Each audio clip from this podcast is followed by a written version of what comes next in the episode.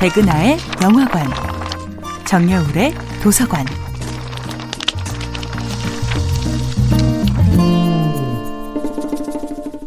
안녕하세요. 여러분과 아름답고 풍요로운 책 이야기를 나누고 있는 작가 정여울입니다. 이번 주에 만나보고 있는 작품은 셰익스피어의 햄릿입니다.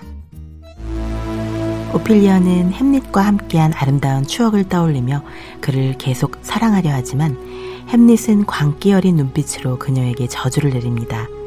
오피리어는 깨닫습니다.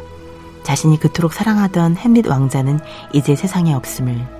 이 나라의 희망이자 꽃이요 유행의 거울, 예절의 모범이신 모두의 존경을 받으셨던 그분은 어디 갔을까?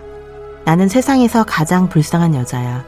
그분의 아름다운 맹세를 마음껏 누렸는데 이렇게 죽은 자의 복수는 산자의 사랑마저 빼앗아 버립니다.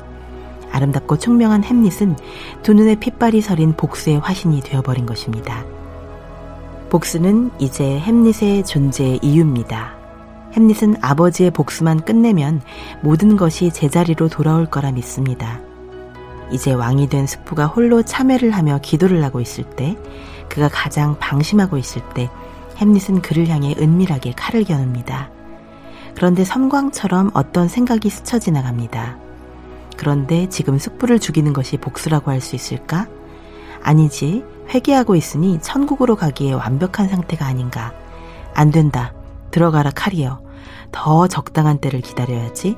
술에 취해 골아 떨어져 있다든지, 분노에 휩싸여 있다든지, 침대에서 놀아난다든지, 도박을 하거나 저주를 퍼부을 때 아니면 용서받을 길이 없는 끔찍한 짓을 할 때, 그때 죽여버리자. 그러면 저놈의 뒷굽이 천국을 박차고 저주받은 시커먼 영혼이 지옥으로 떨어질 거야. 교회의 권위와 신앙의 신성성이 살아있던 시대, 숙부 클로디어스는 자신이 이 세상에서는 죄를 짓고도 무사할 뿐 아니라 죄를 통해 얻은 부귀 영화와 형에게서 빼앗은 아내까지 소유하며 아무렇지도 않게 살 수 있지만 사후 세계에서는 결코 용서받지 못할 것임을 압니다. 햄릿 또한 저 세상의 권위와 신성을 믿습니다. 자신은 저 세상이 보는 메신저이며 저 세상에 계신 아버지의 명령에 따라 움직이는 심부름꾼이라 생각하는 것입니다. 죽음 뒤의 세계에 대한 공포가 햄릿의 모든 인물들을 거느리고 있습니다. 그리고 죽음 저편의 세계에서 유독 햄릿에게만 강력한 영향력을 행사하는 아버지의 유령은 이 작품의 또 다른 주인공입니다. 결국 죽은 아버지의 영혼만이 끔찍한 승리를 얻게 됩니다. 정야울의 도서관이었습니다.